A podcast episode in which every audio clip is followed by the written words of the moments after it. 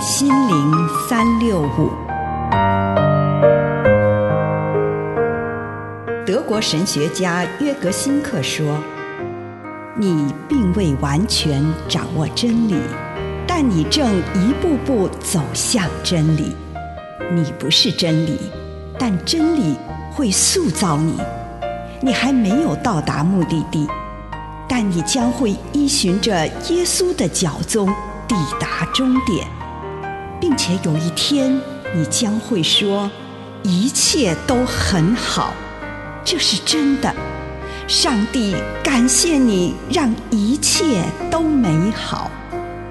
愿我们每一天都以诚实遇见上帝，遇见他人，遇见自己。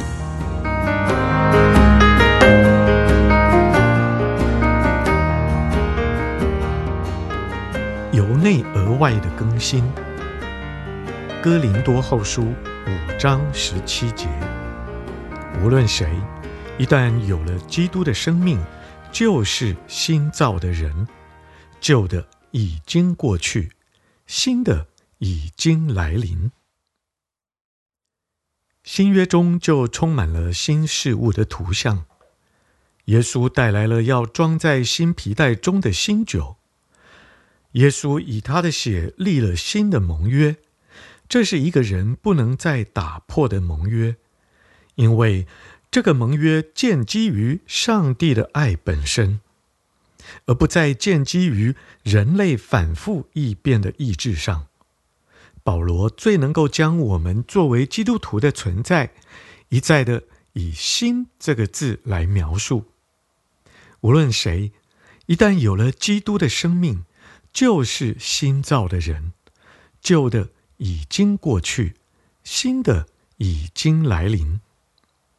透过洗礼，我们都成了新的，旧的过去的一切再也不能掌控我们。这不只是宗教上的前进词语而已。当我们能够在经历一个被搞砸的情况之后重新开始，在一次吵架、一次失望、一次挫败之后，可能有一个新的开始的话，就能体会保罗这句话的意思。旧的事物不再压在我们身上，我们不必一直穿着赎罪衣到处走，而可以把旧的东西甩掉。当我们庆祝新年时，就会感受到新的、纯粹的、从未碰触过的事物吸引人的地方。新事物有它自己的光辉，这其中都隐藏着一个希望，希望自己变成一个新的人，重新展现自己，不必一直被别人定位在旧的角色当中。以上内容来自南与北出版社安瑟伦古伦著作，吴信如汇编出版之《遇见心灵三六五》。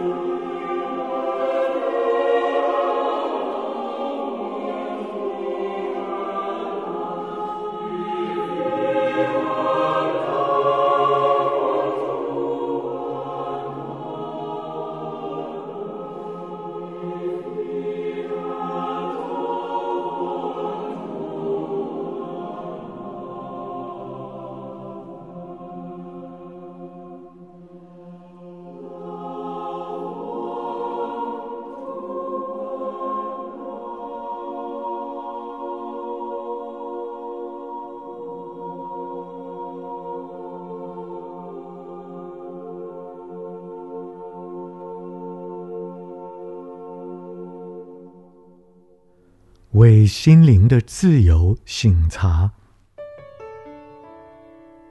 请预备我们的心，来到主的面前，做自我省察的功课。主，我感谢你，让我今天又可以来与你相见。恳求你光照我，引领我，奉主耶稣的圣名，阿们。接下来，请你用一些时间感恩。也许你在上班的途中，也许你在工作，也许你正在发呆。无论是什么，为今天领受到的祝福，不论是一个还是两个，是大的还是小的，向上帝献上感谢。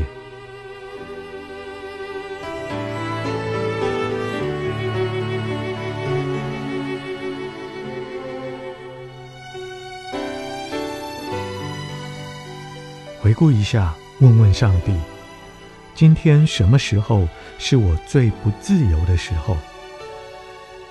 也就是，今天什么时候我偏离了正途，被恐惧、怨恨、强烈的欲望、瘾头、焦虑、沮丧的思想辖制？在想象中回到那个时刻，想象上帝与我肩并肩坐在一起，一同注视那个时刻，看看你自己内心的动向。此时上帝与我一起注视着我为负面情绪所席卷的心。我们有一点时间来回想。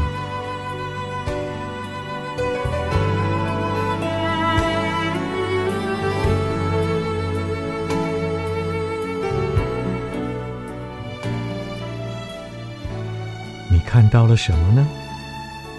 向上帝述说自己所看到的事情吧，祈求他的原谅，或许也祈求他的医治，让上帝从他的角度显示给我们所看到的真相。关于这件事，问问你自己，是否让自己感觉到上帝想要告诉我什么事？把这件事向上帝讲吧，尤其是你内心最深的情绪。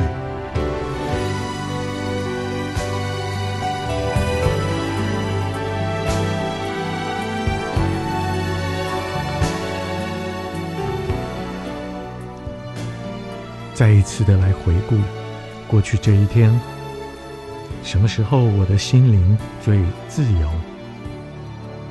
什么时候我的感受和行动完全不受负面、低下、世俗的思想与情绪影响？什么时候我觉得最有活力，最与上帝同步？即便那个时候，我可能没有注意到这一点。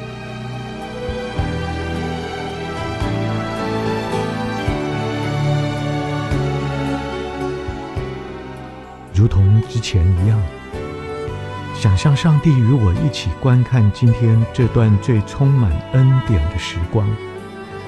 我们在祷告中重播这个时刻，不仅看表象，更是观看内心发生了什么，跟上帝开诚布公地说出自己的想法与感受，同时让上帝向我显示他是如何看待此事的。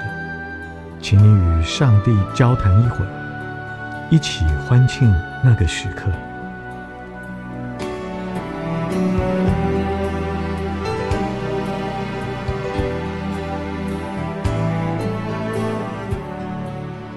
现在，上帝与你与我一起展望明天。我明天将如何把今天那充满恩典时刻所感受到的自由活出来呢？明天要采取什么态度，行为使自己避免掉入不自由状态的陷阱呢？为了要活在心灵的自由中，上帝呼召你做什么？现在，请你用你的祷告来回应上帝，回应他，你许下什么呼召的诺言？也祈求上帝帮助我，帮助你，让你我可以信守诺言。